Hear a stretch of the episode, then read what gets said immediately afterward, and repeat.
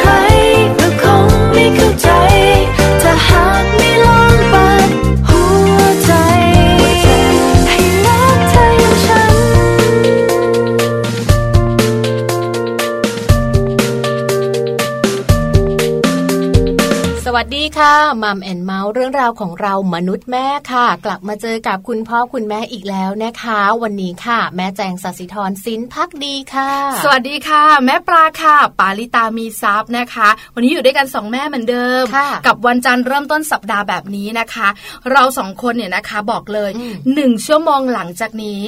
คุณแม่หลายหลายท่านเนี่ยนะคะ ที่ไม่เคยเจอประสบการณ์นี้ จะรู้สึกได้ถึงความหวาดเสียวโอ้วันนี้แสดงว่าไปสวนสนุกกันต้องเป็นเรื่องราวที่น่ากลัวมากๆแน่ๆไม่ขนาดนั้นไม่ขนาดนั้น จริง ๆ แล้วนะคะ เรื่องเสียวๆที่คุณแม่หลาย ๆ ท่านกลัวนะคะ ก็ไม่มีอะไรมากข้อหนึ่งก็คือการคลอดลูกถูกต้อง คือการตั้งท้องเนี่ยนะคะ ยังไม่น่ากลัวนะ ส่วนใหญ่คุณแม่จะกลัวคือเรื่องการคลอดลูก จะแบบว่าคลอดธรรมชาติผ่าคลอดก็จะกลัวการคลอดสองคือการตรวจภายใน อันนี้เป็นผู้หญิงนะ อันนี้จะไม่ค่อยไม่ค่อยกลัวนะ เขินมากกว่าหนูว่าคือคือกลัวอะไรรู้มากลัวเจ็บ เพราะหลายคนไม่รู้ไงถึงเราจะมีแบบว่าคุณสามีแล้วก็เถอะแต่มันเป็นลับเฉพาะถูกไหมเพราะฉะนั้นแต่ไอ้เรื่องการตรวจภายในอะนะคะ นอกเหนือจากเรื่องความกลัวเจ็บแล้วเนี่ยหลายคนกลัวนะคะ ไหนจะกลัวเรื่องของแบบว่าผลการตรวจหวัดเสียวหวัดเสียวอยู่เหมือนกันเนี่ยนะคะ อันนี้ก็เป็นแบบว่าสองเรื่องที่คุณแม่ส่วนใหญ่จะกลัวแล้วกลัวอีกล่ะข้อที่สามเนี่ยนะคะสำหรับคุณแม่ที่มีอายุแบบเขาเรียกว่าอายุเยอะเยอะนิดนึงแล้วก็ตั้งท้อง น่าจะอายุ 35 ปีขึ้นไป ก็จะเป็นเรื่องการเจาะน้ำคร่ำอันนี้หลาย ๆ ท่านกลัวใช่ไหมพี่พี่แจงตอนตอนตั้งท้อง 35ไหมคะไม่ถึงไม่ถึงใช่ไหมก็ไม่ต้องตรวจไม่ต้องตรวจ ส่วนแม่ปลาเชื่อมาตอนตั้งท้องเนี่ยนะคะ30 35อัพนะแต่ไม่ได้ตรวจเอาทำไมกลัวอ้าวเราไม่เป็นอะไรเหรอคะ ก็เป็นความโชคดีหรือว่าแล้วแต่ว่า คือจริงๆแล้วเป็นความสมัครใจของเรา ไม่ใช่บังคับไงเพราะว่าคุณหมอเนี่ยนะคะ ก็จะบอกเราว่าจริง ๆ แล้วต้อง ตรวจ เพราะอะไรก็ความมั่นใจในการที่แบบลูกเราแข็งแรงไหมเหมือนเช็คก่อนล่วงหน้าเพราะว่าเด็กๆเนี่ยนะคะ ที่แบบว่าอยู่ในท้องของคุณแม่ที่อายุเยอะแล้วตั้งท้องเนี่ยสาเนี่ยก็จะค่อนข้างสุ่มเสี่ยง เรื่องของการไม่แข็งแรง โดยเฉพาะเรื่องของดาวซินโดมอะไรต่างๆเนี่ยนะคะ ก็ก็เจาะไว้เพื่อคุณแม่จะได้รู้ว่าเป็นอย่างไร แล้วหลังจากนั้นผลการตรวจจะเป็นอย่างไรก็คุยกันอีกทีหนึ่งคุณแม่หลายท่านที่อายุเยอะๆปัจจุบันนี้เยอะนะคือตั้งท้องตอนอายุเยอะมากแม่จะมีลูกช้า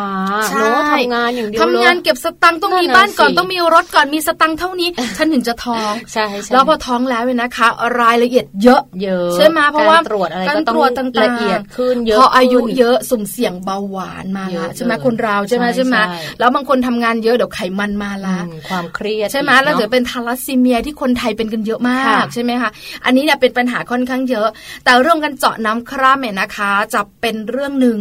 ที่คุณแม่หลายคนกลัว เพราะอะไร เพราะเวลาเราจะเจาะน้ำคร่ำเราจะหาข้อมูลโอ้โหนึกถึงภาพเข็มที่ผ่านเข้าไป แล้วหลายคนกลัวเจ็บไม่พอ กลัวในเรื่องของลูกเราจะเป็นอย่างไรผลตรวจไม่พอ บางคนกลัวขนาดไหนรู้ไหมคะพี่จางกลัวขนาดที่เข็มจะไปเจาะโดนถุงน้ำคล่ำหรือเปล่า ถุงน้ำคล่ำจะรั่วไหม เพราะว่าจะต้องพักหนึ่งวันอยู่นิ่งๆ อะไรอย่างเงี้ยหลายคนจะจะจะรู้ข้อมูลนี้ เพราะฉะนั้นวันนี้นะคะเราสองคนเนี่ยนะคะ จะพาคุณแม่หลาย ๆ ท่านที่แบบว่าตั้งท้องอายุเยอะ มารู้เรื่องของเจาะน้ำคล่ำกันดิฉันพูดเหมือนเคยเจาะนั่นน่ะสิไม่เคยเจาะใช่ไหมเพราะหาข้อมูลเหมือนกันแต่กลัว ส่วนแม่แจงเนี่ยไม่เคยเลยใช่ไหมคะเพราะฉะนั้นวันนี้เราได้รู้กันนะคะมัมสตอรี่เจาะลึกเจาะน้ำคร่ำแต่แน่นอนนะคะ ต้องไม่ใช่ การเจาะลึกโดยพี่ปลาแล้วก็โดยแม่แจงแน่ๆค่ะ วันนี้เนี่ยเราจะมาร่วมพูดคุยกันนะคะ กับแพทย์หญิงชันวลีศรีสุขโขสุตินารีแพทย์เจียวจานโรงพยาบาลพิจิตรนะคะ เพราะว่าทุกๆ ครั้งที่คุณหมอชันวลีมาค่ะ เราจะได้ข้อมูลที่ถูกต้องชัดเจนกระชับ และสามารถนำไปใช้ได้จริงตลอดเลยข้อมูลนี้บอกเลยนะคะ เป็นข้อมูลที่ส่งผลกับคุณแม่หลาย ๆ ท่านในการตัดสินใจนะเพราะส่วนใหญ่แล้วเนะคะ เป็นเรื่องหนึ่งเลยที่กังวลและกลัวใช่แล้วก็มีข้อมูลหลาย ๆ ข้อมูลเนี่ยนะคะ บอกว่าถ้าผลมันออกมาแล้วลูกของเราผิดปกติ เราต้องยุติการตั้งครรภ์เลยหรือเปล่า หรือว่าแล้วแต่เรา แต่ถ้าผลออกมาปกติอะเราก็ตั้งครรภ์กันต่อไปใช่ไหมคะคือแบบหลายอย่างในเรื่องนี้ที่เราอยากรู้ แล้วจริง ๆ แล้วเนี่ยการเจาะน้ำคร่ำเนี่ยนะคะเขาสามารถบอกได้ เฉพาะในเรื่องของการที่ผิดปกติเรื่องดาวซินโดรมหรอ จริงๆมันมันบอกเรื่องอื่นได้ไหมแล้วจริงๆมันอันตรายหรือเปล่าพี่แจงเลยอยากรู้เห็นไหมนะเกิดสมมติว่าจับพัดจับผูพี่แจงเกิดแบบท้องตอนนี้สักคนหนึ่งอีกสักคนหนึ่งต้องเจาะนะ เจาะแล้วเพราะว่าอายุเยอะแล้วใช่อายุเยอะมาก อันนี้ไม่ได้อายุเยอะมากด้วย อันอันนี้บอกเลยนะ ไม่ได้มองหน้าเขานะคะ อันนี้รู้จากคนรู้จักกันแต่ถ้ามองหน้าต้องบอกเลยนะ ว่าตั้งคันไม่ได้แล้วน่าจะอายุเกินพี่ป่าแซวแซวใจไหลมากเลยอะไรได้รู้กันแน่นอนนะคะโลกใบจิ๋วแวะมาดีกว่าเดี๋ยวเขางอนมาดูโลกใบจิ๋วกันเถอะนะคะโลกใบจิ๋วค่ะ How to ชิวๆของคุณพ่อคุณแม่นะคะ โดยแม่แป๋มนิธิดาแสงสิงแก้วค่ะ วันนี้นะคะ แม่แป๋มบอกว่าจะมีเทคนิคการเสริมสร้างความภาคภูมิใจให้กับลูกน้อยนะคะ แต่ว่าวันนี้เนี่ยนำตอนแรกมาฝากกันก่อนค่ะ คุณพ่อคุณแม่บ้านไหนนะ อยากจะรู้ว่าเราจะมีเรื่องของเทคนิคการสร้างความภูมิใจให้กับลูกยังไงทำอย่างไรดีนะคะ ต้องรอติดตามฟังกันค่ะ ในส่วนของโลกใบจิ๋วแต่ว่าในช่วงต้นนะคะ Happy Tip for Mom ค่ะพวกเราก็มีข้อมูลดีๆ มาฝากกันนะคะ กับ 5 เคล็ดลับค่ะ กับสิ่งที่คุณพ่อคุณแม่ควรทำทุกๆวันเลยนะคะ เพื่อทารกแรกเกิดจะมีข้อมูลอะไรที่เป็นเคล็ดลับดีๆ ที่นำไปใช้ได้บ้างไปฟังกันกับ Happy Tip for Mom ค่ะ Happy Tip for Mom เคล็ดลับสำหรับคุณแม่มือใหม่ เทคนิคเสริมความมั่นใจให้เป็นคุณแม่มืออาชีพ 5 เคล็ดลับกับสิ่งที่คุณแม่ควรทำทุกวัน เพื่อทารกแรกเกิดเมื่อถึงเวลาพาทารกแรกเกิดกลับบ้านนะคะ ไม่มีพยาบาลหรือกุมารแพทย์ที่คอยดูแล เหมือนตอนที่อยู่โรงพยาบาล ดังนั้นการดูแลทารกแรกเกิดในช่วงแรกนั้น อาจเป็นเรื่องที่คุณแม่ต้องทำเป็นประจำและซ้ำๆกันเหมือนเดิมในทุกๆวัน แต่จะมีอะไรบ้างนั้น คุณแม่มือใหม่ต้องมาฟังพร้อมกันค่ะ สิ่งแรกเลยก็คือเรื่องของการให้นมลูกนะคะ โดยในช่วงแรกเกิดถึง 1 เดือน เด็กทารกจะใช้เวลานอนมาก และจะตื่นขึ้นมาเพื่อกินนม จากนั้นก็จะนอนหลับทันที เมื่อดูดนมอิ่ม และสลับกับตื่นมากินนมวนไปแบบนี้ค่ะ ซึ่งจริงๆ แล้วคุณแม่ควรให้ลูกน้อย ได้กินนมทุกๆ 2-4 ชั่วโมงในระยะนี้นะคะ ส่วนข้อที่ 2 นั้นก็คือเรื่องของการอาบน้ำทารกนะคะสำหรับการอาบน้ำทารกแรกเกิดนั้นต้องใช้น้ำในอุณหภูมิที่เหมาะสม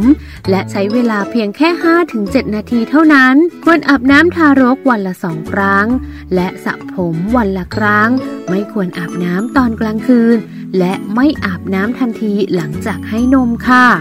เคล็ดลับที่ 3 เรื่องของการขับถ่ายของทารก ในช่วงแรกเกิดค่ะทารกน้อยก็จะมีการขับถ่ายที่บ่อยนะคะ โดยเฉพาะทารกที่กินนมแม่ ดังนั้นค่ะคุณแม่ควรสังเกตเมื่อลูกมีอาการงองแง ซึ่งอาจเกิดจากการเฉอะแฉะไม่สบายตัว หลังจากที่ฉี่หรือว่าอึให้คุณแม่เปลี่ยนผ้าอ้อมทุกครั้ง และทำความสะอาดด้วยการใช้สำลีชุบน้ำเช็ด โดยเช็ดจากด้านบนลงด้านล่างเท่านั้นค่ะ ส่วนเคล็ดลับที่ 4 การดูแลสะดือของทารก โดยปกติแล้วทารกแรกเกิดค่ะ สะดือจะหลุดภายใน 7-14 วันสำหรับลูกที่สายสะดือยังไม่หลุด ให้ใช้สำลีชุบน้ำเปล่า หรือน้ำยาฆ่าเชื้อ เช็ดเบาๆ รอบๆ โคนสะดือนะคะ และต้องทำจากด้านในออกด้านนอกวันละสองครั้ง จากนั้นสายสะดือจะหลุดค่ะ และถ้าหลุดแล้วคุณแม่ต้องดูแลทำความสะอาดด้วยนะคะ โดยการทำให้แห้งอยู่เสมอ ไม่ควรใช้แป้งหรือว่ายาโรยสะดือทุกชนิดค่ะ เพราะจะทำให้สะดือนั้นดูเหมือนแห้ง แต่ระหว่างรอยต่อนั้นอาจจะยังแฉะอยู่ และอาจส่งผลให้เกิดการติดเชื้อได้ ส่วนเคล็ดลับที่ 5 ค่ะ ก็คือการทำความสะอาดเสื้อผ้าของทารก เพราะผิวของทารกนั้นบอบบางและแพ้ง่ายกว่าผู้ใหญ่ เรื่องของการทำความสะอาดเสื้อผ้าลูกน้อย จึงควรพิถีพิถันนะคะ เช่น การแยกผ้าที่สกปรกมากออก เสื้อผ้าของลูกที่เลอะอุจจาระหรือว่าปัสสาวะ ก็ควรแยกออกเหมือนกันค่ะ และการใช้น้ำยาซักผ้าเด็กควรต้องใช้แบบที่ไม่มีสารเคมีใด ๆ เลยนะคะ พบกับ Happy Tip for Mom กับเคล็ดลับดีๆ ที่คุณแม่ต้องรู้ได้ใหม่ในครั้งต่อไปนะคะ ลับมาในช่วงนี้นะคะ หลังจากที่เราฟัง Happy Tip for Mom กันไปแล้วค่ะวันนี้เนี่ยไหนๆเราก็จะพูดคุยกันนะคะเกี่ยวกับเรื่องของคุณแม่ตั้งครรภ์แล้ว ฝากเตือนคุณแม่ตั้งครรภ์กันสักหน่อยนึงดีกว่านะคะ กับคุณแม่แบบว่า สายปลาดิบค่ะพี่ปลา ใช่แล้วนะคะอืมคุณแม่หลายท่านเนี่ยนะคะ ชอบกินชอนะบชอบแซลมอนเอเอออแล้วก็นะคะแบบว่าชอบเป็นพวกซูชิพวกอาหารญี่ปุ่นอะไรแบบนี้ คือคุณแม่ขาคุณแม่จะรับประทานก็ได้นะคะค่ะถ้าคุณแม่แบบว่ามั่ตัวนใจเปล่าเล่าเปื่อยเออแต่จริงๆแล้วมีข้อมูลเนี่ยนะคะมาบอกกันถ้าคุณแม่อยู่ในภาวะตั้งท้องอยู่ค่ะหลายคนชอบนะอะแล้วแล้วเราก็มีข้อมูลมักจะบอกกันว่าแซลมอนเนี่ยมีสารอาหารเยอะค่ะโอเมก้าสามเพียบเลอ๋ยอใช่ไหมคะใช่ใช่กินแล้วก็แบบว่าลูกจะฉลาดย่อยง่าถูกยต้องแต่ปัญหาของแซลมอนเนี่ยนะคะ ไม่ได้กินเฉพาะสุกอย่างเดียวนะอ่าดิบดิบๆเขาก็มีเนื้อหวานหก็วาส่วนใหญ่เขานก็กินดิบกันใช่ไหมส่วนใหญ่นะ ส่วนใหญ่ไม่ที่แบบรู้เหมือนกันไม่ถ้ากินเอออะถ้าเราแบบว่าไปอาหารญี่ปุ่นอะไรเงี้ยไปร้านอาหารญี่ปุ่นต้องกินแซชลบมอนใช่แล้วสเต็กแซลมอนกินปลาแซลดิบถ้าเป็นสเต็กอะอาจจะไม่ดิบจริงไหมใช่ไม่ใช่หมายถึงว่าบางคนกินสเต็กแซลมอนอ๋อวันนี้ก็เป็นแบบปลาดิบใช่เชื่อไหมดิฉันเองนะคะไปร้านอาหารญี่ปุ่นอืมกินปลาซาบะค่ะย่างอย่างเดียวเลยทุกคนก็จะมองหน้าไม่แบบกินว่าดิบเลย อะไรเนี่ยอะไรอย่างเงี้ยกินของแล้วมันเป็นบุฟเฟ่ไงใช่ไหมบุฟเฟ่แบบนี้มันควรจะกินอะไรที่มันแบบว่าทุกอย่างที่เขามีเขามีลองชิมบ้างได้ไหมก็ไม่เคยกินเลยนะคะเพราะฉะนั้นเนี่ยนะคะ วันนี้เรามีข้อมูลเกี่ยวข้องกับเรื่องของแซลมอนคุณแม่ท่านไหนนะคะ ที่นั่งตั้งท้องอยู่ แล้วชอบกินเมนูแซลมอน แล้วก็มักจะไปแบบว่าร้านอาหารญี่ปุ่นโปรดฟังทางนี้ค่ะคุณแม่ค่ะเป็นข้อมูลที่ออกมาเตือนกันนะคะ แต่ว่าก็ไม่ได้เป็นร้านอาหารที่เรียกว่าทุกๆร้านเขาจะเป็นแบบนี้ เพียงแต่ว่าอยากให้คุณแม่ท้องเนี่ยได้ฟังข้อมูลนี้แล้วก็ช่วยอลองดูแล้วก็สังเกตตัวเองกับร้านต่างๆ ที่เราเข้าไปด้วยนิดนึงนะคะใช่ถูกต้องเพราะว่าข้อมูลนี้นะคะนายแพทย์นครเปรมศรีผู้อำนวยการสำนักระบาดวิทยากรมควบคุมโรคนะคะ ท่านเปิดเผยมาว่าจริง ๆ แล้วเนี่ยในประเทศไทยของเรานะคะ ยังมีแซลบอนที่จำหน่ายอยู่ในท้องตลาดเนี่ยยังพบว่ามีพยาธินะคะอยู่ในเนื้อปลาด้วยซึ่งเป็นพยาธิตัวกลมค่ะ ซึ่งถ้าหากว่ายังปรุงแบบไม่สุกเนี่ยหรือว่ารับประทานทันทีมันจะก่อให้เกิดอันตรายด้วยนะคะน่ากลัวจังเลยจริง ๆ มันแบบว่าก็ไม่ควรจะมีเนอะแต่บางทีก็อาจจะมีก็ได้อะไรอย่างเงี้ยแต่ประเทศไทยของเราพบว่า มีใช่แล้วนะคะ เชื่อไหมเวลาไปร้านอาหารญี่ปุ่นนะคะ จะเป็นแบบว่าเป็นเมนูหรือจะเป็นแบบบุฟเฟ่เนี่ยส่วนใหญ่แล้วเลยนะคะ ถ้าเป็นในส่วนของแซลมอนเนี่ยจะหมดเร็วมาก แล้วก็จะต่อคิวกันแบบว่าเยอะมากเพราะว่าอร่อยถ้าสดนะ แล้วคนไทยชอบนะ เออใช่ไหมคะอร่อยอร่อยกันทีเดียวแล้วข้อมูลแบบนี้พอบอกมานะคะ เราก็ต้องเตือนกัน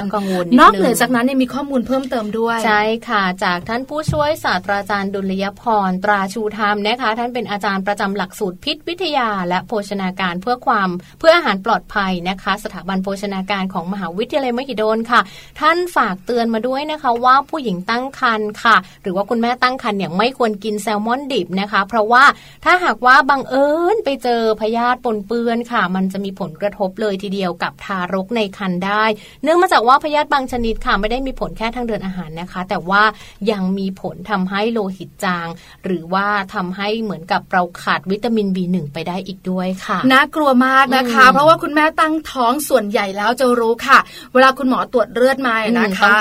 ถ้าแบบว่าโลหิตจางปุ๊บนะ คุณหมอนะคะ ต้องจับคุณสามีมานะแล้วก็มาตรวจด้วย ถ้าคุณสามีมีภาวะโลหิตจางเป็นพาหะทารัสซีเมียอะไรต่างๆ ต้องยุติการตั้งครรภ์นะ เพราะว่าลูกเกิดมาเดี๋ยวจะตัวเหลืองหัวโตท้องป่องใช่ไหมคะแต่ถ้าคุณสามีนะคะ ไม่ได้มีปัญหาเรื่องนี้เนี่ยก็ตั้งครรภ์กันได้ต่อไป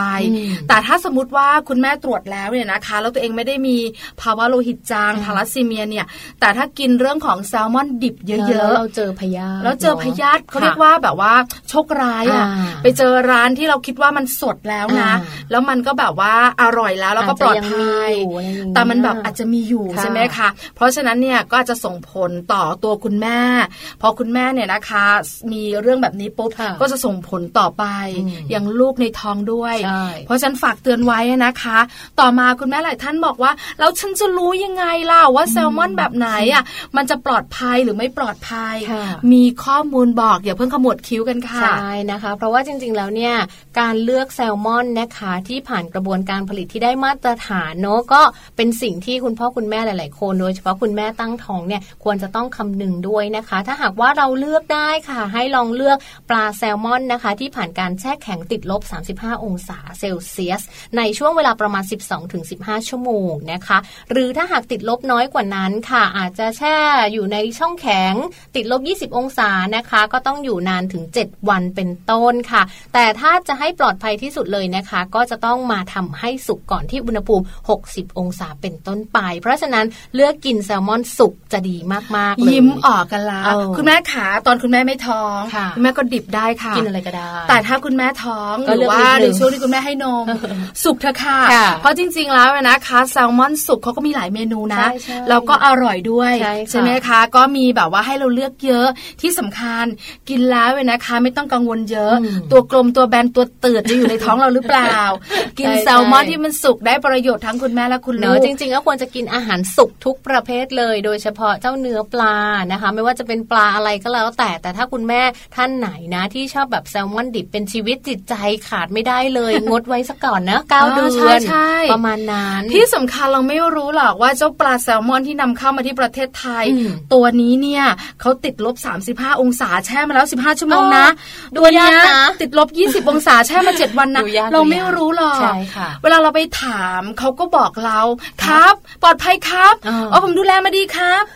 อันนี้เราไม่รู้ใช่ค่ะ เราไม่สามารถจะไปเปิดตู้แช่ถูกต้อุองณหภูมิวัดเออเอออะไรได้ เพราะฉะนั้นกินสุกกินนะคะสุกคุณแม่ดีกว่าค่ะเนอะเป็นห่วงคุณแม่แล้วก็เป็นห่วงคุณลูกในท้องด้วย ใช่ค่ะ ก็เป็นข้อมูลนะคะที่นำมาฝากกันค่ะ ก่อนที่เราจะเข้าสู่ช่วงของมัมสตอรี่นะคะ กับเรื่องของการเจาะลึกเจาะน้ำคร่ำนะคะ คุณแม่หลาย ๆ ท่านเนี่ยมีความกังวลมีความวิตกกันนะคะ เรื่องอาหารการกินผ่านไปค่ะ แต่ว่าเดี๋ยวในช่วงหน้านะคะ พี่ปลาเราจะนำเรื่องราวตรงนี้แหละเรื่องของการเจาะน้ำคร่ำมาฝากกันแบบเชิงลึกเลยกับแพทย์หญิงชันวลีศรีสุขโขนะคะ เอาเป็นว่าพักกันสักครู่หนึ่งก่อนช่วงนี้เดี๋ยวช่วงหน้ากลับมาพูดคุยกันต่อค่ะ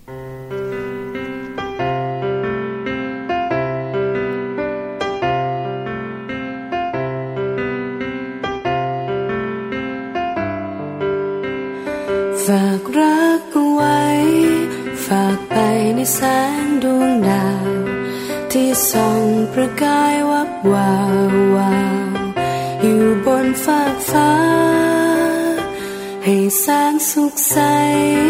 ได้เป็นเสมือนดวงตา คอยส่องมองเธอด้วยแววตา แห่งความพักดี เก็บฟ้ามาสานถักทอด้วยรักละมุนคอยห่มให้เธอได้อุ่นอุ่นก่อนนอนคืนนี้ ให้เสียง กล่อมเป็นเสียงดนตรี คอยกล่อมให้เธอฝันดีดีให้เธอเคลิ้มไป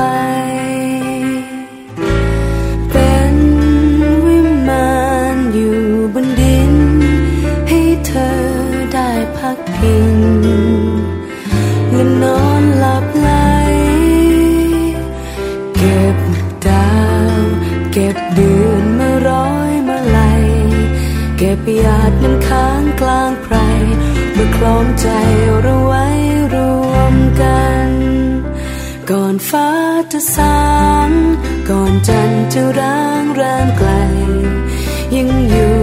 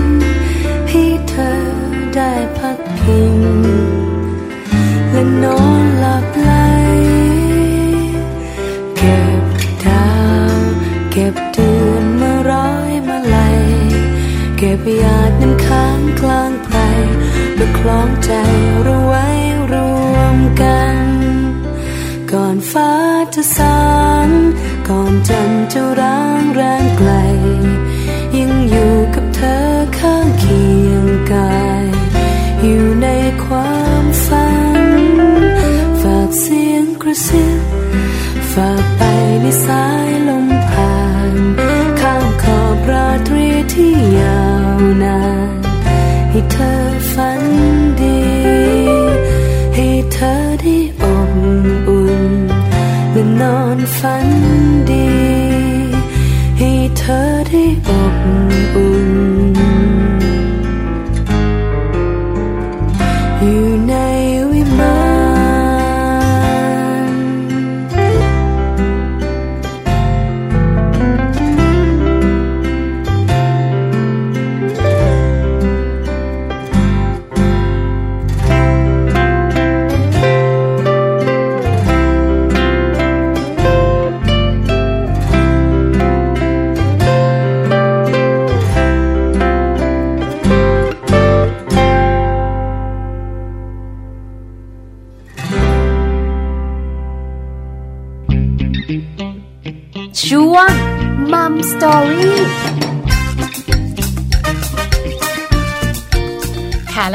นะคะในช่วงของ Mom Story ค่ะ เราจะมาพูดคุยกันนะคะ เจาะลึก เจาะน้ำคร่ำค่ะ แน่นอนนะคะ ผู้ที่จะมาให้ข้อมูลแล้วก็ความรู้ในเชิงลึกแบบนี้ค่ะ จะต้องเป็นคุณหมอผู้เชี่ยวชาญ แล้ววันนี้เราได้รับเกียรติค่ะ จากแพทย์หญิงชัญวลีศรีสุขโข สูตินรีแพทย์เชี่ยวชาญ โรงพยาบาลพิจิตรนะคะ คุณแม่หลาย ๆ ท่านเนี่ยน่าจะคุ้นเคยชื่อของคุณหมอเป็นอย่างดีค่ะพี่ปลา ใช่แล้วแหละค่ะ วันนี้นะคะ คุณหมอจะมาบอกเรา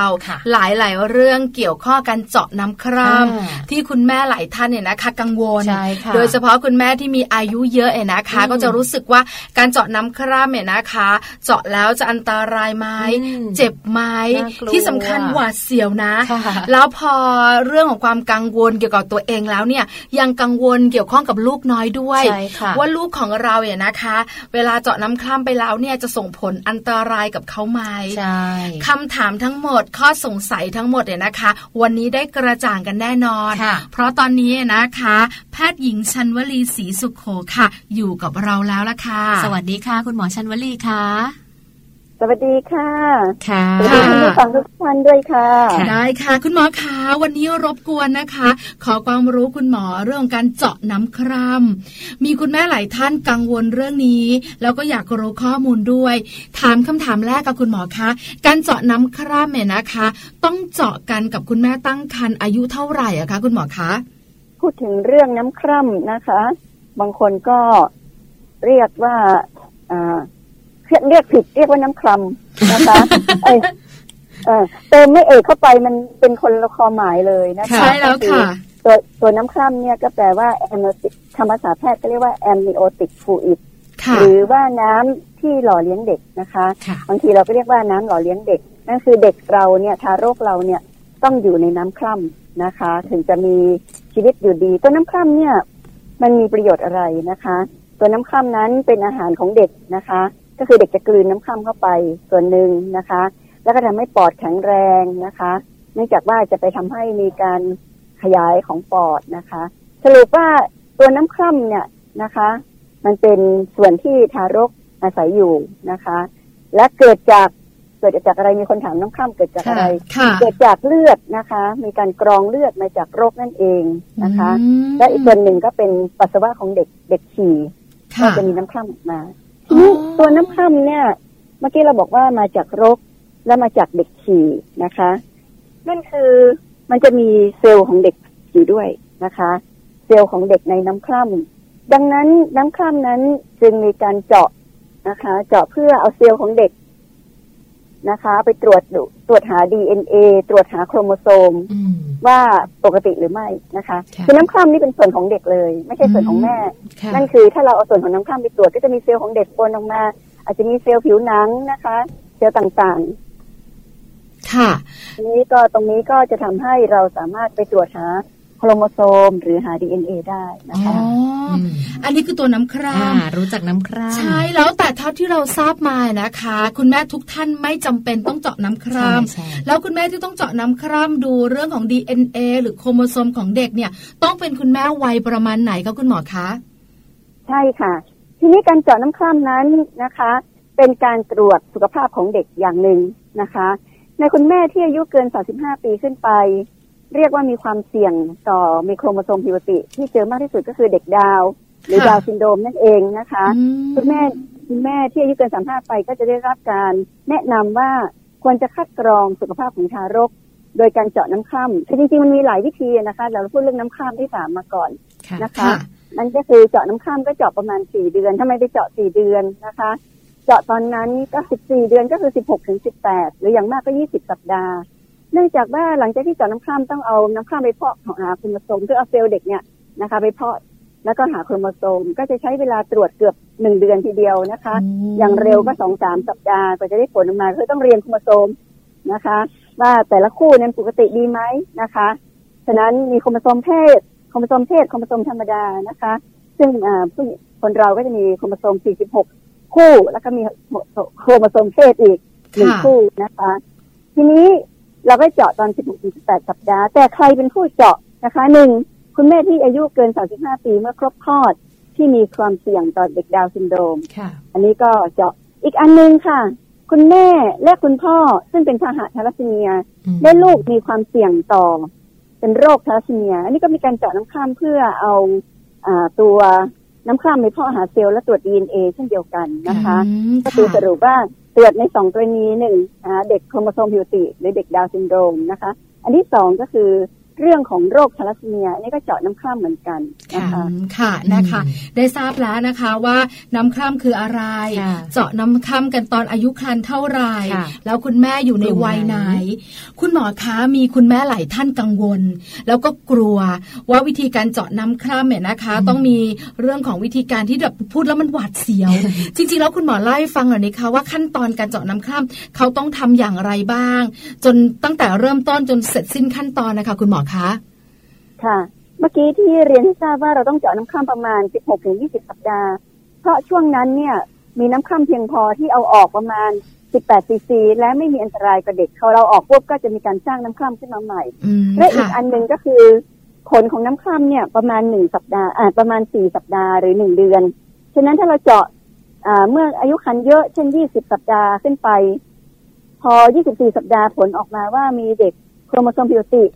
จะต้องพิจารณายุติการตั้งครรภ์ยุติการตั้งครรภ์เนี่ยนะคะค่ะโหเด็กออกมาเนี่ยรอดชีวิตละเนื่องจากว่าเขาโตปัจจุบันเราก็เด็กเกินหกขีดเนี่ยก็เราก็ก็รู้สึกว่าอ่าเด็กมีชีวิตละนะคะ เดี๋ยวนี้หกขีดขึ้นไปเราพยายามจะเลี้ยงกันละนะคะอ๋อสมัยค่ะก่อนหนึ่งกิโลเนี่ยต่ำกว่าหนึ่งกิโลเราเรียกว่าแท้ง ปัจจุบันหกขีดเจ็ดขีดแปดขีดเนี่ยเลี้ยงกันได้ค่ะสรุปว่าเหตุผลที่เราเจาะตอนสี่เดือนสิบหกถึงยี่สิบสัปดาห์เป็นเพราะอย่างนี้นะคะอืมค่ะนี่ขั้นตอนการเจาะนะคะ อันดับแรกคุยกับคุณแม่ก่อน ก็จริง ๆ การเจาะน้ำคร่ำมีวิธีที่ไม่ต้องเจาะ คุณแม่ที่กลัวมากบอกโอ้ยไม่อยากเจาะน้ำคร่ำค่ะก็อาจจะตรวจเลือดหา DNA คือตรวจเลือดหาเซลล์ของเด็กในเลือดแม่ เออแม่เรามีเซลล์ของลูกเข้าไปด้วยนะคะ แล้วตรวจ DNA ของลูกในเลือดแม่นะคะเช่นมีชื่อหลายชื่อ NIPT test อะไร test หลายอย่าง อันนั้นใช้เงินเยอะค่ะ ราคาปัจจุบันก็น่าจะหมื่นยังหมื่น up ขึ้นไป อันนี้คือ ไม่เจาะน้ำคร่ำแต่เจาะเลือดของแม่เพื่อตรวจ DNA ของลูกค่ะนะคะอ่า NIFTY test หรือชื่อมีหลายชื่อ อันนั้นก็ไม่จำเป็นจะต้องรอถึงสี่เดือนสามเดือนก็เจาะได้แล้วนะคะอ๋อแต่ยังไงก็ตามการเจาะเลือด แม้จะหา DNA ของลูกก็ตาม เป็นการคัดกรองทั้งหมด ส่วนการเจาะน้ำคร่ำนั้นเป็นการวินิจฉัย นั่นคือว่าถ้าเราไปเจาะเลือด หาวิธีต่างๆ เช่นเมื่อกี้เราพูดว่าหา DNA โดยค่ะ NIFTY test มีอีกวิธีหนึ่งคือหาฮอร์โมนของลูก ในเลือดแม่เพื่อไปคำนวณว่ามีเด็กโครโมโซมผิดปกติไหม อันนั้นก็เป็นคัดกรองเหมือนกัน นั่นคือ เมื่อไหร่เทสที่คัดกรองให้ผลบวก ว่ามีความเสี่ยงสูงที่จะลูกเป็นโครโมโซมผิดปกติ ก็ต้องเจาะน้ำข้ามต่ออืมฉะนั้นแพทย์หลายคนก็ไม่แนะนำคัดกรองเลยอ๋อคุณแม่จะกลัวมาก คุณแม่บอกว่าไม่ฉันไม่อยากเจาะน้ำข้ามฉันกลัวฉันกลัวเจ็บค่ะฉันขอเจาะเลือดแทนค่ะก็แพทย์บางคนก็อาจจะอะโอเคคุณคัดกรองก็ได้เพราะผลคัดกรองก็เชื่อถือได้ถ้าผลเป็นลบอืมอ่าหมายถึงว่าถ้าผลเป็นลบโอกาสที่เด็กเป็นโครโมโซมผิวตีน้อยมากก็เชื่อถือได้ แต่ถ้าผลมันเป็นบวกค่ะการคัดกรองและผลเป็นบวกไม่ได้แปลว่าเป็น ไม่ได้แปลว่าเป็นค่ะ ต้อง วินิจฉัยทีโดยการเจาะน้ำคร่อ๋อก็ำต้คือองลงเจาะเอยด้วยการดีเจาะน้ำคร่ำคือลงเอยด้วยการเจาะน้ำคร่ำค่ะอันนี้เนี่ยนะคะสำหรับคุณแม่ที่แบบว่าขี้กลัวอาจจะมีทางเลือกอื่น ถ้าผลออกมาอย่างที่คุณหมอบอกว่าลบก็ไม่เป็นไรค่ะแต่ต้องบวกก็ต้องลงเอยจากการเจาะน้ำคร่ำอยู่ดีใช่ไหมคะคุณหมอคะใช่ค่ะอืมพอผลผลผลอ่านว่าบวกปุ๊บอ่า ก็เนื่องจากว่า test ทุก test เนี่ยมันเป็นคัดกรอง เนื่องจากไม่ได้เอาเซลล์ของเด็กไปเพาะโครโมโซมนะคะ แต่เจาะน้ำคร่ำเนี่ยเพาะโครโมโซมที่นี่เจาะน้ำคร่ำอันหนึ่งคุยกับคุณแม่ก่อน ค่ะว่ามีทางเลือกทางอื่น แต่สุดท้ายถ้าผลทางเลือกทางอื่นบวกก็ต้องมาเจาะน้ำคร่ำค่ะอันที่สองอันนี้เป็นเรื่องของความวิตกกังวลเนื่องจากว่าปัจจุบันเนี่ยเอ่อความเรียกว่าคดีมีมากขึ้นการฟ้องร้องมีมากขึ้นฉะนั้นคุณแม่ต้องให้ข้อมูลได้รับข้อมูลจากหมอว่า มีโอกาสที่จะแท้งร้อยละเท่าไหร่จากการเจาะน้ำคร่ำอืมค่ะค่ะซึ่งปกติต่ำกว่าหนึ่งเปอร์เซ็นต่ำกว่าร้อยละหนึ่งนะคะ แต่สมัยก่อนเนี่ยเราไม่ได้กังวลตรงนี้ เนื่องจากว่า ไม่ค่อยเกิดนะคะ แต่ปัจจุบันต้องแจ้งไว้ก่อน เพราะถ้าเกิดแล้วเกิดปัญหามากมายมหาศาลค่ะก็จะบอกคุณแม่เลือกเองนะ ก็คือว่ามีโอกาสแท้งร้อยละศูนย์จุดห้านะก็แล้วแต่นะคะส่วนใหญ่ก็ต่ำกันร้อยละหนึ่งค่ะนะคะอ่าอันที่สามก็คือการจัดน้ำข้ามขั้นตอนก็จะเล่าให้ฟัง จริงๆแล้วเนื่องจากสมรีเป็นหมอสูเนาะค่ะเราก็เจาะน้ำข้ามมา เพราะพอสมควรเราก็จะรู้สึกว่าเรื่องที่จิ๊บจ้อยแต่คุณแม่ต้องกลัวมาก คุณคุณหมอคะไม่จิ๊บจ้อยไม่จิ๊บจ้อยถ้าเป็นคุณแม่จะกลัวมากเป็นยิ่งใหญ่มากอะคุณหมอใช่คือจารีเองถ้าป่วยนะแค่เราถูกเจาะเลือดเราก็รู้สึกแย่แล้วนะแต่ถ้าเราเราไม่ได้ถูกเจาะเราเจาะผู้อื่นเนี่ยเรารู้สึกก็ไม่จิ๊บจ้อยทีนี้เจาะน้ำข้ามเนี่ยนะคะเนื่องจากปัจจุบันเรามีอันตราซาวซึ่งอันตราซาวปัจจุบันเนี่ยก็เรียกว่าคมชัดเวอร์เชียวเห็นชัดนะคะ เราก็จะเจาะน้ำข้ามผ่านอันตราซาวนั่นคือเราซาวก่อนว่าตรงไหนมันว่างนะคะ มีช่องว่าง เข็มก็จิดเดียวนะคะ แล้วก็ใช้เข็มจิดเดียว บางคนก็คุณหมอบางคนเจาะน้ำข้ามเนื่องจากเข็มแทงแป๊บเดียวนะคะ ไม้เดียวได้เลยแทงทีเดียวได้เหมือนเจาะเลือดก็ไม่ได้ใส่ยาชา บางท่านก็ใส่ยาชาด้วยนะคะ แล้วแต่บาง คือมันไม่ค่อยเจ็บนะคะ ก็คงเจ็บนิดหน่อยเวลาเหมือนคนเจาะเลือดนะคะแต่บางท่านกลัวกลัวคนไข้เจ็บก็จะฉีดยาชา ก็จะเจ็บตอนฉีดยาชา ไม่เจ็บตอนเจาะบางคนไม่ฉีดยาชาก็เจ็บตอนเจาะนะคะก็เลือกเอาไว้จะเจ็บยาชาหรือเจ็บตอนเจาะคุณหมอคะถามนิดนึง ขนาดของเข็มที่คุณหมอบอกว่าจิตเดียวเนี่ย มันประมาณไหนจะได้นึกภาพออกกับคุณหมอ โอ้เข็มมันเบอร์เล็กค่ะ ประมาณยี่สิบสามยี่สิบสี่เล็กกว่าเจาะบริจาคเลือดเยอะค่ะบริจาคเลือดนี่เบอร์ เออเล็กกว่ากันเยอะค่ะ เรียกว่าเหมือนเหมือนเข็มฉีดยาเลยเท่ากับเข็มฉีดยาฉะนั้นเข็มฉีดยาไม่เจ็บยังไงไอ้เข็มเนี้ยก็ไม่เจ็บอย่างนั้นเพราะมันเข็มเล็กนะคะแต่ใหญ่ใหญ่กว่าเข็มที่ทำแบบเสริมสวยนะคะ เข็มเสริมสวยเนี่ยเบอร์ยี่สิบเจ็ดยี่สิบหกยี่สิบเจ็ดนี่โอ้โหมันเล็กมากนะคะทีนี้ก็สรุปว่าขั้นตอนการทำก็คือทำความสะอาดหน้าท้องรอซาวก่อนคุณหมอก็ต้องซาวดูก่อนว่าตรงไหนเป็นช่องว่างนะคะเช็คเรียบร้อยแล้วโอ้เดี๋ยวนี้ คุณหมอที่ชำนาญในการจับหน้าข้ามจะเป็นเรื่องอย่างที่บอกจิ๊บจิ๊บพอซาปุ๊บก็ตรงไหนว่างปุ๊บเสียบเลยก็ทาก่อนเสียบต้องต้องไอชายาฆ่าเชื้อก่อนปูฆ่าสะอาดแล้วก็เสียบเลยเสียบปุ๊บก็ดูดน้ำข้ามออกมา ใช้เวลาทำเนี่ยหมอที่ชำนาญหรือว่าคนไข้ที่ทำง่ายก็คือมีช่องว่างเยอะนะคะโรคไม่เกาะข้างหน้า คือบางคนโรคบังข้างหน้าหมอเก่งจริงแต่โรคบังอะ อันนี้ก็จะยากหน่อยต้องบางทีต้องทะลวงโรคอะไรประเภทเขาก็จะมีน่ากลัวฟังแล้วน่ากลัวสรุปว่าเอ่อการเจาะน้ำข้างเป็นหน้าที่ของหมอเนาะก็คือคุณไม่ต้องกลัวก็คือไม่เจ็บนะคะ ไม่เจ็บใช้เวลาไม่นานหลังจากนั้นก็ดูดน้ำข้ามออกมา เป็นหน้าที่ของคนไข้หน้าที่ของไข้หลังเจาะน้ำข้ามก็คือ คุณต้องพักนะคะ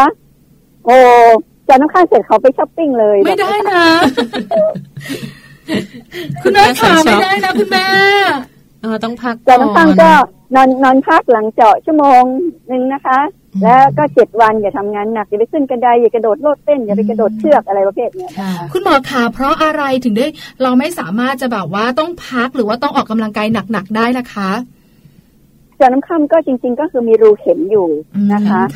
แต่ส่วนใหญ่หมอก็จะมีวิธีที่จะไม่ทำให้เด็กแท้งอะไรคือ เจาะด้านบนให้เจาะด้านล่างอาจจะน้ำค่ำรั่วได้อะไรก็จะมี คือคุณหมอก็จะมีทฤษฎีมีวิชาการอยู่แล้วนะคะแต่ไงก็ตามคนแม่คุณแม่ที่ต้องเจาะน้ำค่ำส่วนใหญ่เป็นคุณแม่อายุเยอะ ซึ่งมีโอกาสคลอดก่อนกำหนดอยู่แล้วฉะนั้นบางทีไม่ได้เกี่ยวกับเจาะน้ำค่ำเลยมีโอกาสอยู่แล้ว ถ้าคุณแม่ทำอะไรเยอะอะหกเดือนเจ็ดเดือนคลอดเขาก็คิดว่านี่พ่อเจาะน้ำค่ำนะจึงไม่ได้เกี่ยวกันแต่คุณแม่มีความเสี่ยงอยู่แล้วนะคะโดยเฉพาะโอ้คุณแม่ปัจจุบันเนี่ยนะคะ อายุอายุอนามก็เยอะกันพอสมควรนะคะ แล้วก็อีกอันนึงคือความเสี่ยงก็คือเรื่องของการอ้วนนะคะเช้านี้ชมรีก็คุยไปดูคนไข้ฝากท้องแล้วก็รู้สึกโอ้ทำไมถึงอยู่ดีกินดีกันหมดเลยอ้วนกันมากแล้วอ้วนเนี่ย มันก็จะตามด้วยโรคต่างๆโอ้โหน่ากลัวนะคะ ก็คือแม้แต่แค่เป็นไข้หวัดเองยังจะเป็นปอดบวมเพราะความอ้วนนะคะก็คือคือคือหวัดเสียว ฉะนั้นการเจาะน้ำค่ำคุณแม่ที่อ้วนมากนะคะ ก็จะเจาะยากชมรีเคยเจาะเนี่ย คุณแม่ร้อยสามสิบกิโล โอ้มิดเข็มอะก็คือเข็มยาวเท่าไหร่ก็มิดเลย เพราะว่ากว่าจะไปถึงมดลูกกว่าจะผ่านไขมันอะไรเงี้ยก็จะเจาะยากฉะนั้นถ้าเป็นคุณแม่ก็อย่าอ้วนนะคะ จะลดความเสี่ยงต่างๆ ลงได้เยอะค่ะอืมค่ะนะคะ นี่คือเรื่องของการเจาะน้ำข้ามขั้นตอนต่างๆนะคะ คุณหมอคะแล้วเวลาเราเจาะแล้วเรียบร้อยเนี่ย เรารอผลกันประมาณหนึ่งเดือนเหรอคะคุณหมอคะ ใช่ค่ะ ที่นี่ทาง เวลาหมอเจาะน้ำข้ามไม่ได้แปลว่าหมออ่านน้ำข้ามนะคะ เราต้องให้ผู้เชี่ยวชาญเรียกว่านักเซลล์วิทยาเข้าไปเพาะนะคะ อาจารย์ซึ่งเป็นอาจารย์แพทย์ก็มีอาจารย์ทางวิทยาศาสตร์ก็ช่วยกันคือทางเนี้ยค่ะเขาก็จะไปเพาะเพาะอ่านแต่ปรากฏว่าในบางรายโอ้อาจารย์เขาก็ดีมากค่ะคือเรื่องของการเจาะน้ำข้ามเรียกว่าแต่ละท่านเนี่ยตื่นตัว เพราะว่าถ้าปกติเขาก็ถือว่าเป็นการช่วยเนาะช่วยทั้งเด็กและแม่เขาก็บางทีเขา ยังเรียงโครโมโซมไม่เสร็จแต่เขาเจอแล้วโครโมโซมผิดติมันที่ผลมาเร็วเลยค่ะสองอาทิตย์เขาก็เจอแล้วเขาก็รีบรีบทำรีบ report รีบรายงาน โดยถ้าไปที่ทำให้ complete เนี่ยก็เป็นเดือนแต่บางทีสองอาทิตย์มาแล้วคนไหนมาเร็วผลมาเร็วเกินไปเนี่ยโอ้โหมักจะมีความผิดปกตินะคะคือเขารีบรีบทำให้มีวิธีทำนะคะ แล้วก็สนใจค่ะอาจารย์ก็จะแบบเวลามีผลออกมา ว่าเป็นอะไรก็ตามเขาจะมีเรียกว่า clinical หรืออาการของโครโมโซมผิดปกตินั้นมาด้วย คือจริง ๆ แล้ว ปัจจุบันนะคะ น้องปลาน่ากลัวก็คือว่าเรามีคนไข้เด็กอะผิดปกติเยอะ ซึ่งเราไม่รู้ว่าสารพิษหรืออะไร มีโครโมโซมแปลกๆขึ้นมานะคะ คือที่เราไม่ค่อยเจอ อาจารย์ก็จะแนบมาด้วยว่าโครโมโซมผิดปกติอย่างนี้มันจะเด็กจะเป็นยังไง เด็กจะเสียชีวิตในท้องไหมเด็กจะรอดแบบยังไงไหมซึ่งชมรีมาเจอในช่วงหลังๆเนี่ยอาจจะเพราะมีเจาะน้ำค่ำมากขึ้นคุณแม่ยุ่งมากขึ้น เจอโครโมโซมแปลก เช่นมี X สามตัวก็มีนะคะ เป็นซุปเปอร์ X เอ่อเป็นผู้หญิงเรามีสอง X อันนี้เป็นซุปเปอร์ X นะคะก็เออแล้วก็ต้องไปเปิดตำราดูอาจารย์ก็จะแนบตำรามาส่วนหนึ่งว่าเปิดสรุปว่าพอผลน้ำคร่ำออกมา ถ้าผลออกมาลบแน่นอนค่ะ โครโมโซมไม่ผิดปกติ ไม่เฉพาะเด็กดาวนะคะ เด็กอย่างอื่นที่โครโมโซมผิดปกติเขาจะแจ้งมาท่านปกติดี ผู้ชายก็ 46XY ผู้หญิงก็ 46XX เป็นโครโมโซม report ออกมานะคะอันนี้ก็คือความผิดปกติทางโครโมโซม แต่ไม่ได้แปลว่าผิดปกติทางร่างกายนะเจาะน้ำคร่ำนี่พูดถึงโครโมโซมเป็นเด็กดาว เด็กอย่างอื่นที่โครโมโซมผิดปกตินะคะ เด็กสติปัญญาด้อยสติปัญญา แต่ไม่ได้แปลว่าร่างกายปกตินะคะบางคนเข้าใจเจาะน้ำคร่ำร่างกายหมด เช่นนิ้วหายไปปากแหว่งเพดานโหว่ไม่เกี่ยวกับน้ำคร่ำเอออ๋อค่ะ หลังจากที่เราเจอแล้วว่าเป็นอะไรอันนี้ก็ให้คำปรึกษาค่ะ ก็ต้องให้คำปรึกษาตามทฤษฎี ส่วนจะเอาเด็กอยู่หรือเด็กออก แม้จะมีโครโมโซมผิวตินี่อยู่กับคุณแม่นะคะ และญาติไม่ได้อยู่ที่หมอค่ะนี่เราเราเราเราเราบอกคนไข้ แล้วคนไข้ก็จะเป็นตัดสินใจตัดสินใจเองว่าจะเอาเด็กไว้หรือเอาเด็กออกถูกไหมคะ คุณหมอคะ ใช่ค่ะเพราะชมรีเคยมีคนไข้คุณแม่อายุมากเนี่ยสี่สิบกว่าเขาอยากมีลูกสักคนเขาพยายามมีลูกก็แท้งเพราะคนคนติตอนที่เขาท้องเนี่ยสี่สิบสองปี และเจาะน้ำคร่ำแล้วเป็นเด็กดาวเขาบอกชมรีว่าขอขอเด็กสักคนเถอะอย่างเขาไม่มีลูกเลย ถึงเด็กจะพิการเป็นยาอ่อนเขาก็จะเลี้ยงนะคะ เป็นเด็กดาว แต่บอกว่าเด็กเขามีความพิการมากกว่าที่เราคิดก็คือ พอท้องได้ประมาณ เจ็ดเดือนเด็กเสียชีวิตในท้องนะคะคือเด็กมีหัวใจพิการด้วยอะไรนี่คือคือเล่าให้ฟังเฉยว่า การตัดสินใจเอาลูกไว้หรือไม่ไว้เนี่ยนะคะ ก็อยู่กับคุณพ่อคุณแม่ แต่ว่าแพทย์ก็จะบอกนะคะ เรียกว่าบอกโคโนซิตหรือบอกอ่าบอกสิ่งที่จะคาดคาดเดาว่าจะเกิดอะไรกับเด็กคนนี้นะคะ ให้ให้ฟังแล้วก็คนเลือกว่าจะ ท้องต่อหรือยุติการท้องเพราะเด็กมีโครโมโซมสีอันนั้นเป็นคุณพ่อคุณแม่นะคะค่ะค่ะดังนั้นเรื่องของการเจาะน้ำคร่ำค่ะ คุณหมอชันวลีค่ะ เราอยากจะฝากไปถึงคุณแม่หลาย ๆ ท่านด้วย อยากให้คุณหมอช่วยฝากไปถึงคุณแม่นิดนึงค่ะ ว่าจริง ๆ แล้วก่อนที่เราจะตั้งท้องเนี่ยหรือว่าเรารู้แล้วว่าเราอายุเยอะเนี่ยเราจะต้องดูแลตัวเองยังไง เพื่อที่จะไม่ให้ตัวเองเนี่ยเสี่ยงกับการต้องไปเจาะน้ำคร่ำหรือว่ามีปัญหาเรื่องของลูกตามมานะคะ ใช่ค่ะ นี่หนึ่งข้อที่หนึ่งพอเราอายุเยอะ อายุเยอะการแพทย์เอาเอาสามห้าเอง บางคนชมรีบอกว่าคุณอายุเยอะเขาถามว่าหมออายุเท่าไหร่ โอ้คุณตอบไม่ถูกเลยแล้วหมอหมอไปไม่ถูกไปต่อไม่ถูกสรุปว่าก็บอกว่าจริง ๆอะคุณสาวค่ะสาวสวย แต่ว่าเนื่องจากการแพทย์เนี่ย เอา advanced age หรือคุณแม่อายุมากเอาสามห้าเองนะคะดังนั้นก็เลยคุณคุณก็เลยมีความเสี่ยงสรุป ปัจจุบันโหเจอเกือบยี่สิบเปอร์เซ็นคุณแม่ที่อายุเยอะก็คือแต่งงานกันช้ามีลูกช้านะคะ หรือบางทีลูกคนแรกแล้วก็สามสิบสี่แล้ว คนที่สองก็สามเจ็ดแน่นอนสรุปว่าพอคุณแม่อายุมากท้องอันหนึ่งอย่าเพิ่งใจเสีย มันเป็นครรภ์เสี่ยงสูงจริง แต่คำว่าเสี่ยงไม่ได้แปลว่าจะเกิดร้อยเปอร์เซ็นมันมันโอกาสเกิดมากกว่าคนอื่น ฉะนั้นถ้าเราดูแลตัวเองดี สุขภาพกายสุขภาพใจ และครอบครัวต้อง support นะคะ ไม่ใช่คุณแม่อายุเยอะทำงานกันทั้งวัน ไม่ได้หลับได้นอน ยังไม่พอบางคนลูกยังอ่อนนะ ไม่ต้องหลับต้องนอนเลี้ยงลูกคนแรกไปด้วยอันนี้ไม่ได้สรุปว่าข้อที่หนึ่งเราดูแลสุขภาพกายสุขภาพใจสองครอบครัวต้องsupport ต้องดูแลนะคะที่สามคือปฏิบัติตามคำแนะนำของแพทย์นะคะคือแพทย์จะแนะนำคุณละอ้าวคุณต้องคัดกรองเบาหวานดูเรื่องความดันนะคะ บางคนมีความเสี่ยงครรภ์ที่ต้องกินยาลด กันครรภ์เป็นพิษนะคะ คุณต้องเจาะน้ำคร่ำนะคะ คุณต้องฉีดวัคซีนนะคะพยายามทำตามกำหนดคุณนั่งพักผ่อนนะคะกลางวันนอนหนึ่งชั่วโมงกลางคืนแปดถึงสิบชั่วโมงอย่ามัวแต่เล่นเกมเล่นไลน์นะคะ อะไรจะว่าไปนะคะซีรีส์ซีรีส์ไม่ได้นะ อะไรอย่างนี้ โอ้โหคุณแม่เนี่ย ไม่น่าเชื่อคนหนึ่งไม่หลับไม่นอนถามว่าทำอะไรดูซีรีส์เกาหลีหลงรักพระเอกโอ้โหไม่ได้ไม่ได้ ไม่ได้ไม่ได้ไม่ได้คุณไม่ได้ไม่ได้ค่ะ ไม่ได้สรุปก็คือ ไม่ต้องเครียดนะคะ ถ้าเราตั้งใจพร้อมจะมีลูกนะคะ เราก็จะมีความเสี่ยง ซึ่งไม่ได้แปลว่าเกิดร้อยเปอร์เซ็นแต่จะเสี่ยงสูงกว่าคนที่อายุน้อยแต่ถ้าเราดูแลดีๆนะคะ ผลก็จะดีและอันนึงเลยคุณปลาเดี๋ยวเดี๋ยวคุณปลาอยู่กับใครนะวันนี้สุรีแม่แจงค่ะอ๋อไม่แจงเออเมื่อกี้ขอโทษทีไม่ได้ทักทายนะคะทีนี้ก็คือสรุปว่างานวิจัยเยอะแยะเลยค่ะพบว่าคุณแม่ที่อายุเยอะสามารถเลี้ยงดูลูก ให้มีทั้ง IQ และ EQ ได้สูงกว่าคุณแม่อายุน้อยโอ้นี่เป็นข้อดีข้อดีมากเป็นงานวิจัยเลยเนื่องจากว่าพร้อมทางเศรษฐกิจแม่คุณแม่ที่อายุเยอะจะใหญ่ใจเย็น และมีทฤษฎีการเลี้ยงลูก มีเวลาให้ลูกก็คือพร้อมที่จะมีลูกนั่นเองนะคะก็สรุปว่ามีข้อดีค่ะของคุณแม่อายุมากนะคะ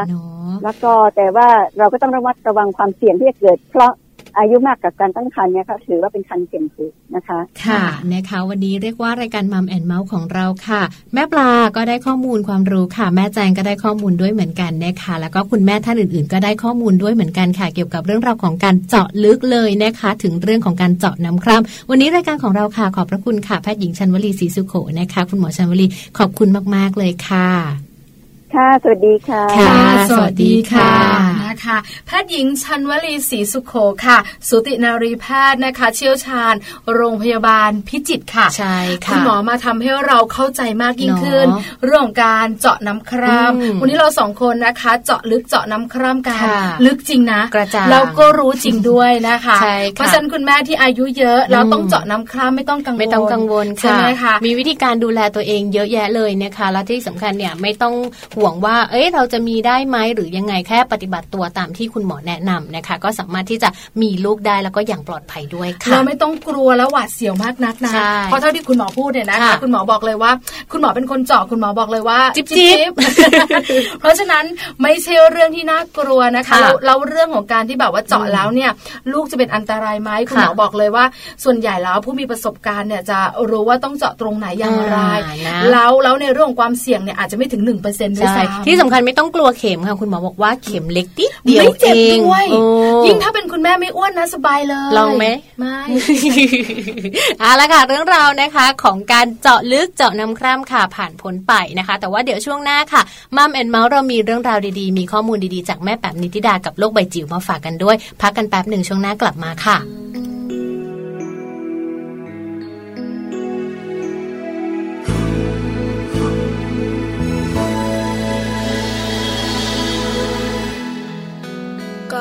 ฉันเอ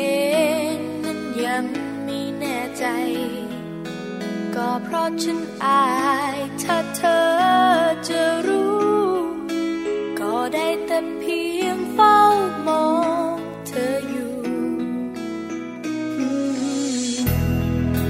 บ่อยครั้งที่เธอต้องการจะฟัง แต่ว่าฉันเองยังต้องการจะเก็บไว้ บอกเธอวันนั้นมันอาจเร็วไปจะบอกเธอวันนี้ ให้เธอฟัง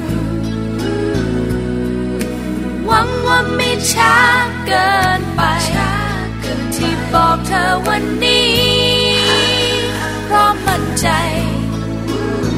ฉันรักเธอ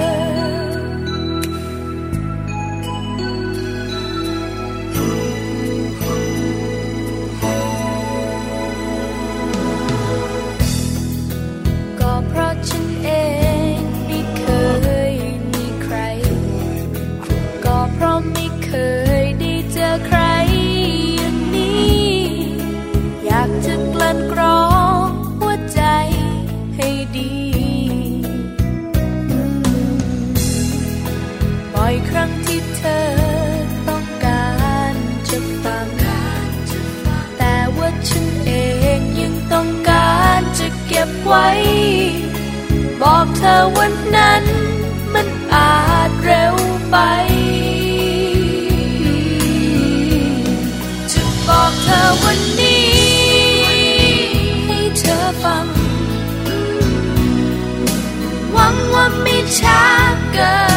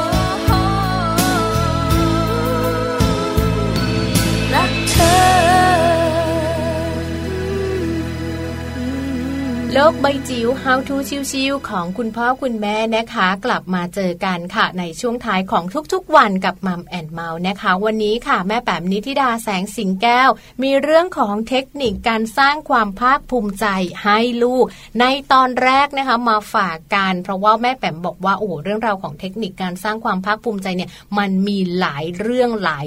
ตายหลายตอนมากเลย ใช่แล้วละค่ะ วันนี้นะคะ คุณแม่ขาคุณพ่อขามารู้กันนะคะว่าจริง ๆ แล้วเนี่ยเด็กๆเนี่ยถ้าเขามีความภาคภูมิใจในตัวเองเนี่ยค่ะเขาจะมีเรื่องของผลดีอะไรบ้างอืมแล้วเวลาสร้างความภาคภูมิใจได้แล้วเนี่ยเนอะเขาจะเป็นอย่างไรค่ะแล้วเราจะสร้างได้แบบไหนอ่าจริง ๆ แล้วนะคะ จากข้อมูลของแม่แปมค่ะแม่แปมมีข้อมูลมาฝากเยอะนะเยอะแล้วก็เป็นข้อมูลที่เราสามารถนำไปใช้ได้เลถูยกต้องค่ะไม่ยากด้วยใช่จัดการได้นะคะ เพราะฉะนั้นตอนนี้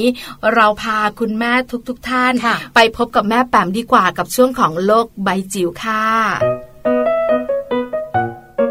โลกใบจิ๋วโดยแม่แบบนิชิราแสนสีแก้วครับ สวัสดีค่ะมาตามนัดแล้วค่ะ สายๆแบบนี้นะคะต้อนรับคุณผู้ฟังค่ะ เข้าสู่ช่วงโลกใบจิ๋วนะคะ How to ชิวๆของคุณพ่อกับคุณแม่นะคะ ก็มาเจอเจอกันนะคะ วันหนึ่งประมาณสัก 3 นาที 4 นาทีนะคะแล้วก็มาชวนกันให้ความรู้ชวนให้ข้อแนะนำแล้วก็เทคนิคนะคะ ที่เรียกได้ว่าเป็นผู้เชี่ยวชาญนะคะ หรือว่ามาจากแหล่งข้อมูลที่เชื่อถือได้นะคะ มาเป็นข้อมูลให้กับพวกเราในการใช้สำหรับการเลี้ยงลูกเลี้ยงหลานในยุคนี้นะคะ วันนี้ชวนคุยเรื่องสำคัญมากๆเลยค่ะคุณพ่อคุณแม่เป็นเรื่องของความภาคภูมิใจในตัวเองนะคะ ฟังดูแล้วนามมาทำมาก ๆ แต่เมื่อมาดูเรื่องของการใช้เรื่องของความภาคภูมิใจเนี่ยมีความเป็นรูปธรรมสูงมากนะคะ ในยุคนี้คำว่าความภาคภูมิใจนะคะ ก็คือเป็นเรื่องของ self esteem ค่ะ มีความสำคัญอย่างยิ่งต่อการดำเนินชีวิตแล้วก็สำคัญมากๆนะคะ อันจะเป็นผลพวงนำไปสู่ความสำเร็จได้นะคะ เด็กที่มีความภาคภูมิใจในตัวเองนะคะจะทำให้เขาแก้ปัญหาเป็น สามารถที่จะมองเห็น ปัญหาที่อยู่ข้างหน้าเอาชนะอุปสรรคได้นะคะแล้วก็มีทัศนคติที่ดี รู้สึกเต็มอิ่มอยู่ข้างในนะคะมีความนับถือตัวเอง แล้วก็ท้ายที่สุดแล้วเขาจะกลายเป็นพลเมืองและกลายเป็นสมาชิกสังในสังคม แล้วอยู่ได้อย่างมีความสุขนะคะแล้วก็ไม่ทำความเดือดร้อนนะคะ เรื่องของความภาคภูมิใจเนี่ยจริง ๆ แล้วเนี่ยในทางหลักการทางจิตวิทยานะคะสามารถที่จะปลูกฝังหรือค่อยๆ ใส่ เรื่องของ self esteem ได้ตั้งแต่ขวบปีแรกนะคะทำให้ลูกของเราเด็กของเราเนี่ยเป็นคนที่นับถือตัวเอง มองเห็นคุณค่าตัวเอง แล้วก็เชื่อมั่นในคุณค่าของตัวเองและผู้อื่นด้วยนะคะ วันนี้มีเทคนิคนะคะมาสร้าง self esteem นะคะให้กับลูกรักของเราเนี่ยข้อมูลยาวนิดนึงค่ะคุณพ่อคุณแม่เพราะฉะนั้นขออนุญาตแบ่งเป็น 2 ตอนวันนี้ จะเป็นเทคนิคเอ่อ ช่วงที่เป็นการให้ให้ข้อมูลในเบื้องต้นนะคะ แล้วก็วันถัดไปก็จะเป็นการให้ข้อมูลที่เหลือ ข้อมูลชุดนี้มาจากชมรมสุขภาพวัยรุ่นราชวิทยาลัย กุมารแพทย์แห่งประเทศไทยค่ะ พูดถึงเรื่องของเทคนิคในการช่วยหรือเสริมให้กับเด็กๆ ได้เกิดความภาคภูมิใจในตัวเองนะคะอันแรกก็คือว่าเราต้องกระตุ้นให้เขาแสดงความคิดเห็นที่แตกต่างไปจากความคิดผู้ใหญ่นั้นบางครั้งเนี่ยเด็กๆอาจจะมีความคิดที่ขัดแย้งนะคะ โต้แย้งหรือไม่เหมือนเรา เราต้องปล่อยให้เด็กๆได้ รู้จักที่จะแสดงความคิดเห็นประกอบเหตุผล แล้วก็พยายามที่จะอธิบายด้วยนะคะ แล้วก็เรื่องของการแสดงการยอมรับ เด็กเนี่ยพ่อแม่ต้องใช้คำพูดในการแสดงยอมรับ ในการแสดงการยอมรับในทัศนคติหรือความเห็นนะคะ ได้อย่างถูกต้องนั่นหมายถึงว่าทำให้เขารู้สึกว่าเขากล้าแสดงออกเขารู้สึกว่ามันเป็นพื้นที่ปลอดภัยนะคะ ที่เขาจะแสดงความเห็นต่างๆได้ แต่ก็ต้องอยู่ในกรอบที่ควรจะต้องเป็นด้วยนะคะ ถัดมาการชี้เห็นว่าเด็กๆมีความพิเศษแตกต่างจากผู้อื่น เด็กๆทุกคนไม่จำเป็นต้องเหมือนกัน เด็กๆทุกคนไม่จำเป็นต้องแข่งขันหรือว่าต้องได้ที่หนึ่งทุกครั้งนะคะ เช่น เพื่อนของลูกเรียนหนังสือเก่งมากในขณะที่ลูกเนี่ยเรียนปานกลาง แต่สิ่งที่ลูกทำได้ดีมากๆ คือการระบาย สีสวยไม่ออกนอกกรอบ การใช้สีที่สวยงาม ลูกใจเย็น ลูกสามารถที่จะมีสมาธิ จนทำให้ผลงานสำเร็จ เรื่องนี้เป็นเรื่องเล็กๆค่ะ แต่ว่าเราสามารถที่จะกระตุ้นแล้วก็ค่อยๆ ใส่ตัวที่เรียกว่า self esteem ผ่านการชม ผ่านการสังเกตการนะคะแล้วก็เป็นการเพิ่มคุณค่าให้กับเด็กๆ ได้อย่างดีเลยทีเดียวนะคะ ถัดมาค่ะเป็นเรื่องของการให้ให้เด็กๆเนี่ยได้ช่วยเหลือตัวเองนะคะ แล้วก็ทำตามด้วยวิธีของตัวเองมากที่สุด ไม่ว่าจะเป็นเรื่องของการพูดการแก้ปัญหาการตัดสินใจนะคะ โดยที่พ่อแม่ต้องติดเบรกนิดหนึ่งนะคะ เวลาที่เขาจะทำอะไรบางทีคุณพ่อคุณแม่ยุคนี้เราอยากจะทำให้ลูกเนาะหรือว่าลงไปจัดการแทนให้ ลองนะคะ ลองติดเบรกให้กับความรู้สึกของตัวเองนะคะ ลงนิ่งสักแป๊บหนึ่งแล้วปล่อยให้ลูกได้เผชิญ อุปสรรคเผชิญปัญหา เมื่อเขาสามารถทำได้ หรือก้าวข้ามไปแล้วเนี่ยตรงนั้นละค่ะความภาคภูมิใจเกิดขึ้นมาแน่นอนนะคะ สุดท้ายก็จะเป็นเรื่องของการแสดงออกอย่างสร้างสารรค์ค่ะ พยายามหาช่องทาง หารูปแบบ หาโอกาสที่จะทำให้ลูกได้มีปฏิสัมพันธ์ แล้วก็สามารถที่จะแสดงออกได้อย่างสร้างสารรค์ ไม่ว่าจะเป็นเรื่องของการประดิษฐ์ของเรื่องของการวาดรูประบายสี หรือการเขียนอะไรก็แล้วแต่นะคะ ตรงนี้เป็นวิธีการฝึกได้เลยนะคะ สามารถที่จะสร้างความภาคภูมิใจให้กับลูกของเราตั้งแต่ยังเล็กเลยค่ะ โลบายจิ๋วโดยแม่แบบนิชิราแสนสีแก้วครับ เรื่องของโลกใบจิ๋วนะคะ ก็ติดตามกันได้ค่ะกับแม่แปมนิธิดานะคะ วันนี้ตอนแรกแต่ว่าวันต่อๆไปก็จะมีตอนต่อๆไปเรื่อยๆ ด้วยนะคะนำไปใช้ได้เป็นเทคนิคดีๆค่ะ แต่ว่าวันนี้นะคะพูดกันมาคุยกันมาฟังกันมาเนี่ยเรียกว่าตั้งแต่ต้นจนจบเลยค่ะพี่ปลาใช่แล้วค่ะ เวลาหมด เวลาหมดหมดเวลาแล้วค่ะ คือต้องบอกนะวันนี้เนี่ยความรู้เต็มๆเลยคุณแม่หลาย ๆ ท่านเนี่ยนะคะ ที่ฟังอยู่ ถ้าคุณแม่ตั้งครรภ์อายุน้อย คุณแม่ขาคุณแม่ก็เก็บข้อมูลวันนี้ไว้ เพราะเรามั่นใจค่ะว่าคุณแม่เนี่ยนะคะ ยุคใหม่อย่างน้อยๆ ต้องมีลูกหนึ่งคนสองคนละใช่ไหมเพราะฉะนั้นอาจจะแบบตั้งท้องในในวัยที่มากขึ้น จะได้มีความรู้เรื่องนี้หรือไม่ มีเพื่อนๆเนี่ยนะคะที่ตั้งท้อง อาจจะเป็นเพื่อนรุ่นพี่แล้วก็ตั้งท้องในวัยที่แบบว่าอายุ 35 ขึ้น จะได้รู้ข้อมูลจะได้คุยกันจะได้แบบว่าบอกข้อมูล เป็นเรื่องที่สำคัญสำหรับการดูแลตัวเองของคุณแม่และคุณลูกเลยทีเดียวค่ะ ก็เรียกว่ามัมแอนเมาส์ของเรานะคะ ไม่ว่าจะช่วงไหนค่ะ ข้อมูลดีข้อมูลแน่นสำคัญทุกเรื่องเลยนำไปใช้ได้ด้วยนะคะ วันนี้หมดเวลาแล้วค่ะ กลับมาเจอกับแม่ปลาแล้วก็แม่แจงได้ใหม่นะคะ กับมัมแอนเมาส์เรื่องราวของเรามนุษย์แม่ ทุกวันจันทร์จนถึงวันศุกร์เลยค่ะ8โมงเช้าถึง9โมงเช้าวันนี้9โมงแล้ว ต้องลากันไปแล้วนะคะ ไปพร้อมกันเลยค่ะ แม่แจงแล้วก็แม่ปลาค่ะ สวัสดีค่ะมัมแอนเมาส์เรื่องราวของเรามนุษย์แม่